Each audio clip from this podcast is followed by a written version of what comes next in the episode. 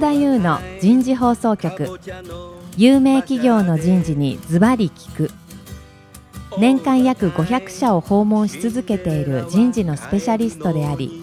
シンガーソングライターとしても活躍する楠田優が有名企業の人事を招いて、企業が抱える課題や実際の事例を紹介しながら解決策を模索していきます。この番組は株式会社マネジメントサービスセンター、日本オラクル株式会社、ビジネスコーチ株式会社、株式会社ワークスジャパンの提供でお送りいたします。楠田優の人事放送局、パーソナリティの楠田優です。えー、今日も東京神田にあるワークスジャパンさんのにかいのフロアから、えー、お送りいたします。えー、先週に引き続いて今日もインターンシップになります。今日のテーマは日本生命におけるインターンシップの取り組みになります。日本生命さんにですね、いろいろお話をいただきたいなというそんなふうに思っています。早速ですがゲストの方をご紹介いたしましょう。日本生命保険総合会社人材開発部課長補佐の三浦正樹さんです。三浦さん、どうぞよろしくお願いいたします。よろしくお願いします。引き続きまして明治大学就職キャリア支援センター藤江盛夫さんです。藤井さん、どうぞよろしくお願いいたします。よろしくお願いします。はい、続きまして日本経済新聞社日経カレッジカフェ編集長の森山浩一さんです。森山さん、今日もどうぞよろしくお願いいたします。よろしくお願いします。最後に、えー、今回のスポンサーを務めていただいています株式会社ワークスジャパン常務取締役の大川道隆さんです。大川さん、今日もどうぞよろしくお願いいたします。よろしくお願いします。はい、三浦さん、はい、早速ですけど今日のテーマ、はい、日本生命におけるインターンシップの取り組みです。えー、前回もねインターンシップはふたつの種類でしたか、はいね、やって職場体験していただくのと、はいまあ、グループワークというふうにおっしゃってましたけど、はい、ぜひですね詳しくお話をいただきたいと思います。はい、いってんめの方からお願いいたします。はい、えー、と職場受け入れ型と我々、はい、あの呼んでおりますけれども、職場受け入れ型、はいはいえー、いつかかんのプログラムでですね、いつかかんですね、いつかかん、夏休みでしたね、はい、夏休みですね、はい、基本的にはごじゅうの所属部署でですね、はい、ごじゅうの部署で受け入れを行ってまして、うん、大体ひとつの部署に にさんにん配置をします。うん、なるほど。でそのごじゅうの所属でですね、それぞれ部署の特性に応じてですね、うん、これはその職場はごじゅうとおっしゃってたけども、大体淀屋橋と東京なの？あ、そうですね、あのー、丸の内に東京本部、はい、そして、うんえー、大阪の淀橋にですね、はいえー、本店の方ございますので、はい、そちらの方で受け入れの方を行っております。うん、なるほど。はいまあ、大体にひゃく合計にひゃくごじゅうめいぐらいのにひゃくごじゅうめい、えー、学生さんににかいに分けてにかいに分けて受け入れさせていただいておりまして、はいまあ、あのテーマの方はですね、各部署の方で、はい、各部署の若手がですね、うんまあ、どんなことを学生さんに体験してもらったらですね、うん、よりまあ弊社のこと分かっていただけるかなというようなことを考えてですね、いいですね、えー、テーマのことを考えて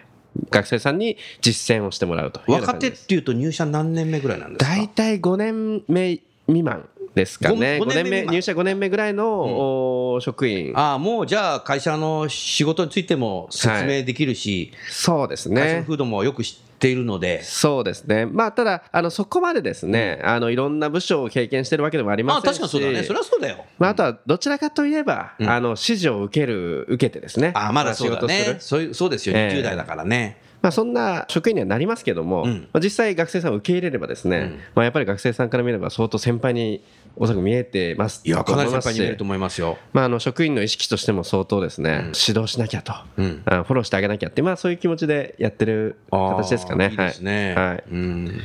でまああのーごじゅうの所属で例えばそれぞれですね、はい、商品を開発している所属であればあのどんな商品がこれから必要になるのか、ニーズがあるのか、はいまあ、そういったところを考えたりとかですね、うん、あとは運用している所属であればですね、うんまあ、株式どの銘柄にまあ投資を行うのが一番最適なのか、まあ、そういったところをやってみたりとか。いいですね。なるほど。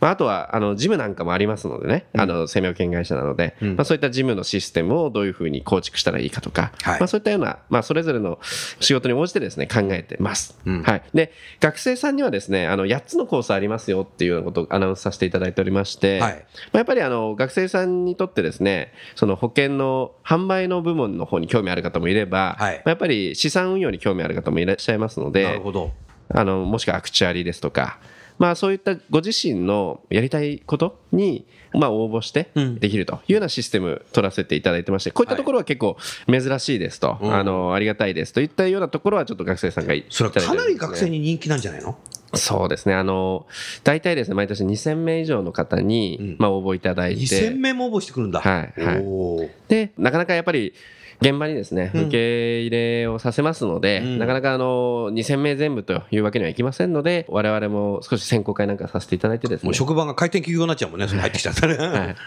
まあはい、させていただいているということですね。なるほど、はい、男女の比率っていうとおおよそ直近だとどのぐらいでしたか？いや、まあ、昨年大体半々ぐらいですかね。そうですか、少し男性多いぐらいかなと思いますけども、大体半人類の比率と一緒だね。そうですね、はい、なるほど、はい、いいですね、はい、そうですか、まあまあ、ぜひあの弊社の女性非常に多い会社ですので、おっしゃる通りだね、我々の働き方みたいなところも見てもらいたいなっていうのは一つ狙いとしてあります。働き方を見ていただく、はいはいはい、うん、例えばその女性でしたら、はい、あの育児と仕事を両立させてる姿ですとか、うん、まあ、そういったのってあの結構僕らもきれい事でパンフレットなんか書きますけども、はい、実際どうなのっていうところを結構大変な姿見てもらって、あでもやっぱりこういうふうに会社とご自身の努力でできるんだなみたいなところとか見てもらうのもいいのかなと思ってます。あとさ、その日本生命さんっていうとさ、はい、皆さんあの男性全員が育児休暇、はい、あそうですね、取りましたよね、はい、あよくご存知でありがとうございます。詳しいですよ私あのあのー、昨年度でよねんれんぞくよねんれんぞくだったんだね、はいはい、初年度の時に、はい、いわゆるダイバーシティ推進室長と、はいはいはいはい、にその話を聞いて、今ね、えー、もう日本生命さん最初の執行役員で、ね、えー、役員になられましたよね、はいはい、そうですね、あよねんれんぞくなんだ、はい、私もですね、はい、にねんまえ取らせていただいたんですけども、うん、まあ、大体あのとおかぐらい、とおかかんですね、はい、ただただ休んでこいってわけじゃなくてですね、もちろん、あもちろん、まあ、要はあの自分がですね、うん、育児をしてこいと。それは何歳の時 お, お子さんが、えー、と大体ですね、あのさん、あなたは、えー、私はですね、うん、えー、といっさいのあ いっさいいっさいの時でしたね、子供が、はい、でやってみて、うん、もちろん大変だっていうことは頭では分かってたんですけども、うん、実際やってみるとやっぱりこういうとこ大変だ な, なんだなと、おもらししてるしみたいな、そうですね、あとはあとはもう自分のスケジュール通りいかないのがやっぱり一番のポイントですよね。いやそうだよね、はいはい、それはだからさ、あの会社の仕事より育児の仕事の方が大変ってのはそこだよね。そうですね、うん、はい、子供はリモコンで動かないからね、はい、それは大変だよね。なのでまあそういった大変なところを身をもってですね、あの経験してきて、そうして会社に帰ってきたときにですね、うん、まあ、要はその部下だったりとか同僚、うん、まあ、もしくは上司かもしれませんけども、はい、育児をしている女性職員がいるわけですよね、うん、その女性職員に対するフォローの仕方って、うん、あのやっぱり経験すると変わってきますんで、うん、まあ、要はそういった経験をした男性が多い職場って女性にとっても働きやすいかなと、うん、まあ、そういう発想でですね、うん、あの我々絶対取りましょうというようなことでやらせていただいて。素晴らしいね、全男性が取ってよねんれんぞくよねんれんぞくですね、ねえ、はい、まあ、あのそういうこともアピールできるいるということだよね。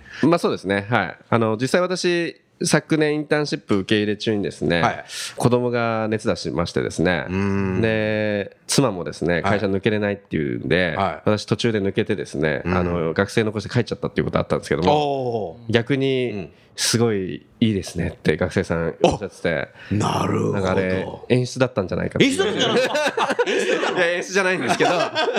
演出だったんじゃないかっていう、あ、いやでもそれは心に響くね。そうですね、うん、あ休めるんです、いけるんですねみたいなのは結構驚いてましたね、はい、なるほどね、はい、そうですか、うん、ありがとうございます、はい、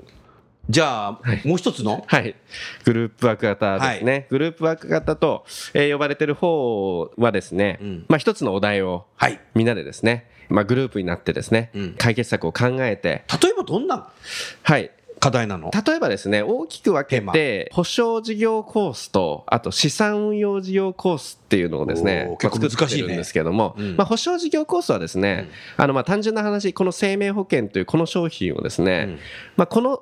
例えば女性の独身層なんかにどうやったらまあたくさんもっと売れるかとか、まあ、そういったような、ね、あのことをやります。で結構我々あのこだわってるのがですね、はい、まあ、やっぱりあのグループワークになってしまうと実際のリアルな仕事と少しかけ離れちゃうんじゃないかっていうところはあのすごくいつも懸念してまして、我々考えるにですね、仕事っていろんな制約があると思うんですよね。そういったリアルな制約をまあテーマの中に与えていってですね、まあ要は机上の空論とか夢物語じゃなくて結構泥臭いですね、うん、企画みたいなところをですね、はい、やってもらいたいなと思ってやってます、うん、例えばあの予算の制約ですとか、あとは、まあ、生命保険って結構あの、まあ、レギュレーションがですね、はい、結構あるんですけども、はい、そういったところなんかも厳しくですね、うん、実はこういうことでしちゃダメなんだよとか、うん、あ、それそうだね、えー、これだったらいくらぐらいこの企画予算かかんのみたいな、うん、まあ、そういったような会話をする中でですね、うん、まあ、リアルな仕事っていうのを感じてもらえるようにアイデア入れながらですねやってるという形ですね、うんうん、なんでまあそういった保証事業、そういう生命保険のいろいろたくさん商品を拡販するっていうところと、はい、あとはあの資産運用事業コースの方ではですね、うん、まあ、どういった銘柄に投資を行うと一番最適化だったりとか、あとはその投資をした企業がですねより企業価値を上げるにはどういったようなことを提案したらいいかとか、まあそういったことを行ってできるだけ現場の職員があのそこに参画してですね、まあリアルな意見っていうのを学生さんにぶつけるようにあのさせていただいてます。そうすると講師というかそのファシリテーターやるのは社員の方なんだ。あ、そうですね。社員じゃなきゃできないね、今の話はね。そうですね。特にあの資産運用なんかはですね結構あの専門性の高い部分でございますので、うん、あのまあいつかかん毎日来るのはなかなか難しいので、はい、ひとりの職員あたりいちにちぐらいですね協力してもらって議論に入ってもらってですね、まあ、随時グループワークの中に入ってもらってアドバイスをする、うん、まあ、そういったことをやってます。なるほどね。それもでもよく現場の人は来てくれて、そうですね、説明してくれるね。そうですね、まあ、そ, それも若手がやってんの？若手が多いですね。若手が多いんですけども、はい、ある程度やっぱりその業務について、うん、まあ、さんねんぐらいやってないと、あ、そうそうだね、まあ、やっぱりリアルなところありますので、うん、リアルな仕事の課題だったりとか、うん、制約だったりとかそういったところとかも語れるような、うん、あの職員選んでやってます。なるほど、はい。実際そのグループワークとかやってる時にあなた多分見てるんだろうけど、はい、学生の反応どうですか？そうですね、あのやっぱり真剣にですね、うん、取り組む中でですね、うん、例えば我々ではですね、はい、まあ、思いつかないような学生ならではのアイディアっていうところもやっぱり思い悩んだ末出てくるところだったりとかありますので、うん、まあ、そういったところではですね、うん、あ、これ結構使えるなっていうふうに思う場面もたまにあったりとかしますね。そうですか、はいはいはい、うん、なるほどね、うん、ありがとうございます、はい。さあ、それじゃあですね、他のゲストの方にぜひ何かこう感想とか質問とかあればお聞きしたいんですけど、藤江さん、はい、いかがですか？皆さん何かご質問とか感想とかございますか？そうですね、インターンシップ全ての学生を受け入れるわけにいかないと思うんですけれども、うん、選考をどういうポイントでやられてるのかという部分はいやいや気になりますね。はい、なるほどですね、はい。あのそういった意味ではですね、あの我々は選考会の時にグループディスカッション、はい、うん、あとはですね、もう一人当たりごふんぐらいになっちゃうんですけども、集団面接させていただいて、それやってるんだ、やってるんですよ、はい。そうするといわゆるよねん生の方の選考をやりながら、はい、まあ、インターンシップの方の選考も同じぐらいのレベルでやっていくわけですね。そうですね、まあ、あの非常に時期がですね重なるとなかなか難しい部分がありますので、結構大変ではあるんですけど、ただあの面接時間ですねだいぶ短かったりとか、うん、まあ、そういったところもあるんですけども、うん、あの我々としてはですね、例えばその学生さんがどんなことを や, やりたいっていう興味を知ることだったりとか、うん、あとはその面接の時もグループディスカッションの時もできるだけフィードバックしてですね、うん、選考会でもなんかこう学びを得られるようなあの努力をしながらですねさせていただいてますね、うん。なるほど。フィードバックは学生喜ぶんですね。実はフィードバックは喜ぶ、ええ、卒業間際の学生にですね、はい、まあ、インタビューするとですね、はいはい、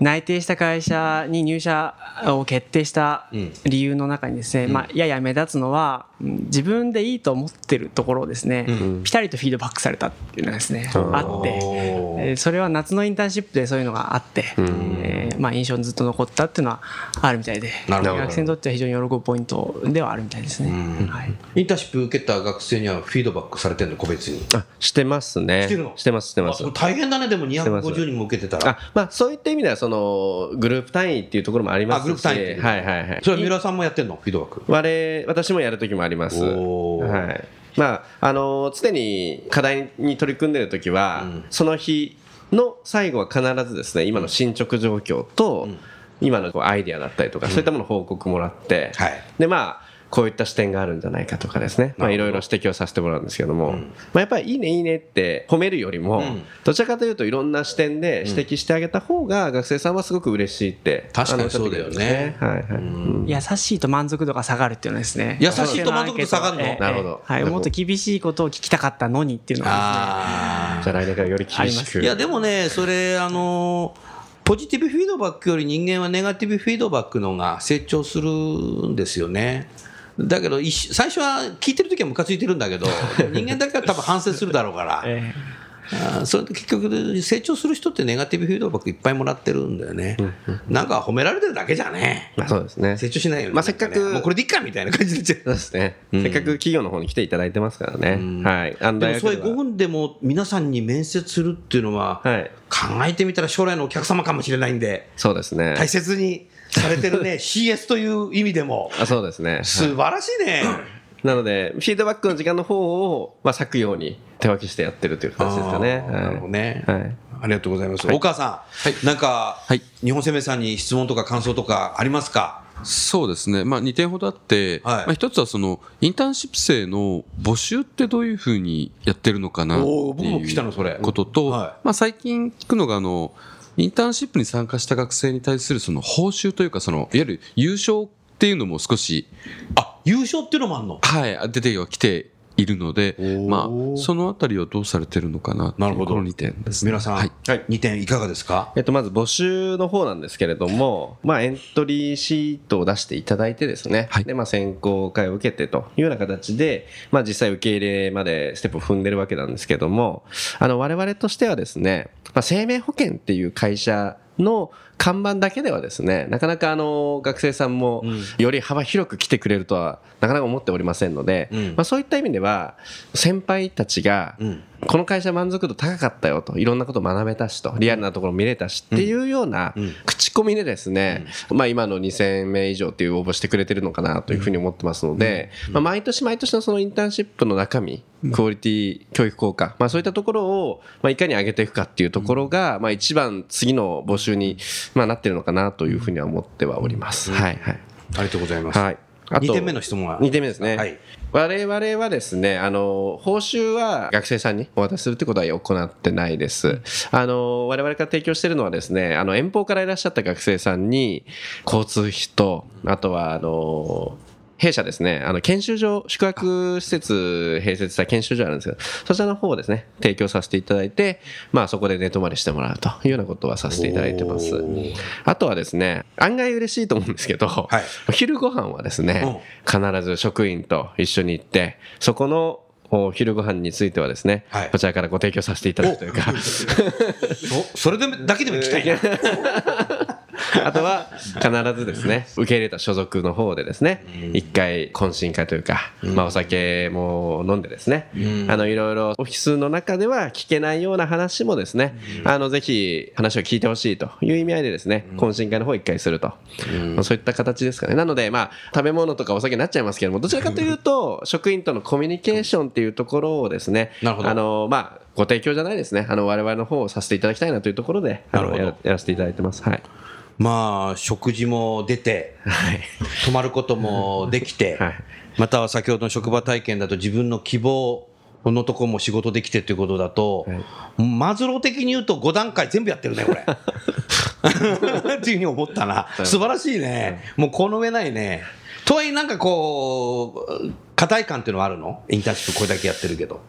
そうですね、まあ、あのやはり現場での受け入れは、はい、あの割とそのポジティブにですね、うん、受け取ってはくれてますが、あの弊社の職員も、はい、ですが、まあ、やっぱりあのコストはやっぱりかかります。コスト？コスト、うんまあ、あの要は我々の受け入れにあたってですね、はい、あの非常にさまつな話ではありますけれども、お弁当代とかってことは、まあ、あのどちらかというとですねスペースですね。あ、スペース、スペース、うんまあ、やっぱりあの机を用意するにもですね今非常に職 場, に、はい、職場に机用意しないといけないんだね。用意しなきゃいけませんので、うんまあ、あの本当にいろんなところのですね、うん、あの事業費っていうのを削減しながら、うんまあ、効率的な経営やってますので、うんまあ、そういったところをスペースを確保することも大切ですし、はい、あとは、まあ、あの働き方改革なんかもですね我々進めさせていただいてまして。そうです、やってらっしゃいますますよね。そうですね、まあ、時間的な制約っていうところもあります。時間制約、はい、なのでまあそういった中でですね、いかにまあ学生さんにまああの有意義な時間を過ごしてもらうかっていうところはですね、うんまあ、結構あの悩ましいところではありますかね、うんはい、なので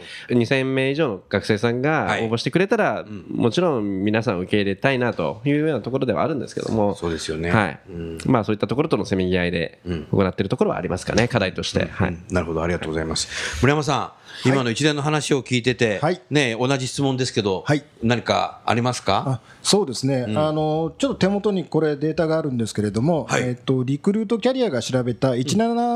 な卒のですね、うんはい、就活のデータなんですけれどもね、はい、インターンシップに参加した学生の中で、うん、全体のですね、はい、よんじゅうきゅうてんはちパーセント が、はい、インターンシップに参加した企業か、うん、あるいは同業種の企業に入社する予定だっていうふうに答えてるってことですね。もうほぼ半分じゃない、はい、そうするとね、まあ、あの日本生命の場合は採用に直結じゃないよというご説明もあるんだけれども、うんまあ、結果的にね、えー、業界あるいは企業への理解も進み、うんえー、採用につながるというようなことがね、うん、想像されるんですけども、なるほど、実際日本生命でどのぐらい経験者で入社されているのかっていうのを、えー、把握はしておられるんでしょうか？大体ですね、あの入社をする、まあ、内定者内定者の中でいちわり程度がインターンシップに参加している、まあ、そういうような形です、ね、いち割ぐらいな、いちわりぐらいですね。でもやっぱりそのぐらいいらっしゃるんですね、はいうんまあ、やっぱりあのーより仕事の内容、業務内容について深く知っていただく、まあ、そういったところで。ちなみに採用人数って公開してるの？あ、してます、はい、何人ですか？えー、と今年でいうとですねはっぴゃくめい程度ですね。はっぴゃくめいということははちじゅうにんぐらいはインターンシップに参加された方、はい、参加してますね。なるほど、はい、そうするとね、今の村山さんの質問の中で僕がもう次質問したいんだけど、はい、そのはちじゅうめいの方と、はい、あとななひゃくにじゅうめいの方と、はい、入社したとき違うの？そうですね、それはあまりないとは思いますけどね、思います。あの、うん、で、でもそのにじゅうめいの方は、はい、や, やっぱり生命保険会社に行こうという決断力と、はいはい、それからあの、あの会社の人たちと一緒に働きたい、はいはい、というイメージで来てんだろうな。そうですね、まあ、あのもちろん我々その選考の採用選考の、まあ、フェーズに入った時もですね、うんまあ、できるだけ職員どんな職員がいるかとか、うん、どんな仕事があるかっていうような情報のギャップがないように会社と学生さんの間で、それ重要だね、はいうんまあ、そこないようにっていうことをやらせていただいてますので。なるほど、まあ、あのインターンシップで参加していただければですね、うん、そのギャップが、まあ、限りなくこう少なくなってくるのかなと、うんまあ、そういった意味合いであの弊社選んでいただいているというところもあると思いますし、うんうん、だからそもそもそのにじゅうにんはちじゅうにんはちじゅうにんかの方たちっていうのは他の業界も研究してたんだけど、やっぱり成功にしようと思ってきてくれる人もいるかもしれないね。まあ、そうですね、そうですね、うんだと思います。まあ、いい意味で じゅっパーセント いるっていうのはでも村山さんすごいね。いや、そうだと思いますね、うん、すごい素晴らしいね、まあ、あの生命保険ってすごくこう身近な、うん、あの学生さんにとって身近な商品ではありませんので、うんまあ、逆に言うと我々の狙いとしてはですね、うん、こういった経験通してですね、うん、ちょっと身近に感じてもらうとか、うん、あの仕事の中身の面白さをですねちょっと感じてもらう、まあ、こういったところは狙いとして持ってますから、うんまあ、そういった結果的にですね、うん、そういうふうなあのインターンシップを参加された方が入社をしていくっていうのはですね、まあ、非常に嬉しいところではあります。なるほど、はいうん、ありがとうございます、はいまあ、ふたつの、ね、に種類のインターンシップについてあのご丁寧にご説明いただきましてありがとうございます、あのー、いっかいめにも少しね、あのー、ワークジャパンの岡さんがお話しされていた日経カレッジカフェアカデミー、これは日本生命さんは参加されてるんですか？参画させていただいております。そうですか、はいはい、じゃああとろっぷんあるので、はい、少し何かこうその辺の話をお聞かせいただけますか？はいえっと、我々ですね、あの、まあ、一つのコマに参加させていただいてまして、昨年ですね、はい、あの企業理念っていうテーマでですね、うん、あの弊社参加させて、企業理念、企業理念、うんまあ、企業理念っていうものが、まあ企業にとって、まあ、どういった意味合いがあるのかとかですね、うんはいまあ、そういったところの企業理念っていう、まあ、ワードからですね、はい、発展していろんな課題を取り組むっていうようなところの、うんまあ、ワークに参加させていただいた形ですかね。企業理念っていうものを理解した上でですね、はい、じゃあ日本生命として、うんまあ、こういった場面ではどういう戦略を取るべきか、うんまあ、そういったような課題をですね、はいえー、学生さんにまあやってもらって、うんまあ、結構短時間のうちに本当に短時間なの？本当短時間なんですよ。あれいちじかんぐらいなんですかね。皆さんそれご覧になったの？えっと私も一度ですね、あの見学させていただいたんですけども、どうでしたか？学生さんの反応は。いやものすごいこの短時間のうちにですね、うん、まずは情報のインプット、うん、でそこから自分たちの考えをですねそこにまあくっつけて、うん、でまあ大きな模造紙にですね。うんこうプレゼン資料をバーッと書いてして発表する、うんまあ、すごくす何人ぐらいだったのそれ？大体全体でさんじゅうにんぐらいですかね。でごチームが大きいね。そうですねまあごチームぐらいに分かれて ご,ろく 人でチーム組んでやってもらいましたけども、うんまあ、ものすごいあのこういろいろと学生さんのまあ斬新なアイデアなんかも入れながらですね、うん、あの発表してくれました、はいはいまあ、ただあの非常にそのいろいろとですね好評なんかもまあさせていただくんですけども、はい、結構全体的に結構あれですよねこうスパルタな雰囲気もあってスパルタなのいやいや、まあ、ムチとかでビシビシ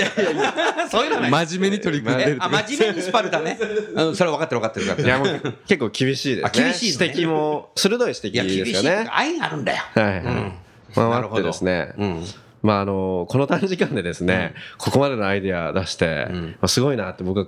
単純に感心してたんですけどもね、うんあのまあ、さらになんて言うんでしょうこの運営されてる講師の方も学生さんもさらに上を目指してですねこうやってる姿すごいなとそういうところは思いました、はいはい、なるほど、はい、やってみてよかったですねそうですねはいはいはい岡さん何かコメントありますかはいお褒めの言葉ありがとうございますあの日経カレッジカフェアカデミーっていうのは、はいまあ、その学生のキャリアというかキャリア化の醸成っていうのを目的にしておりますので、うんはいまあ、多くのその社会人の方と接点を持って話をすることでキャリア化を高めていこうということがまあ目的ですので、はいまあ、その、その姿勢そのものもちゃんとその向き合って、はい、あの取り組んでいただくと参加する企業にも企業のご担当者にもですねということはまあ常々言っているというのが、うん、まあ厳しさが少し出ているのかなということにはなると思います、うんなるほどね、ただ学生さんもあの多くのその業界産業の方とこのアカデミーを通してお話をしますので、はいうんまあ、将来的なその就職活動の中で自分がその企業とか業界を選ぶっていうことは身についてきているのかなっていうのはまあやってて今さんねんめになりますけど、はい、やってて感じるところではあります。なるほどね。はい、今年はさらに増やすんですか？そうですね、おかげさまであのこのアカデミーそのものはですね、うん、あの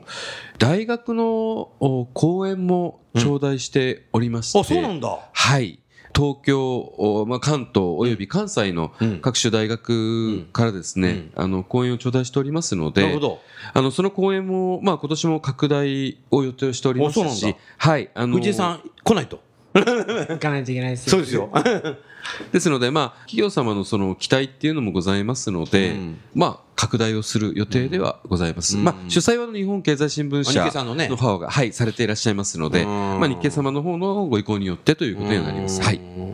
だからやっぱり企業側も大学側もそれからコンテンツ持っているに日経さんもあとは講師を持っているワークジャパンさんも一体になってこのインターンシップというかキャリアについて盛り上げてるってことだよね。それそうですね。重要ですよね、それね。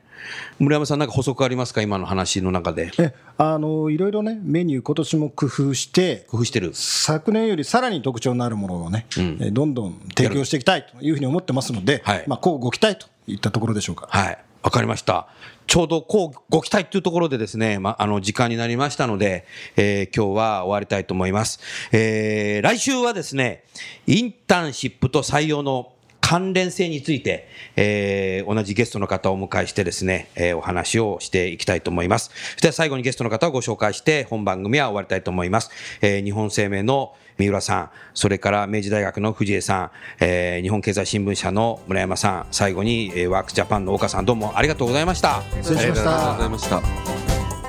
英語ができないからって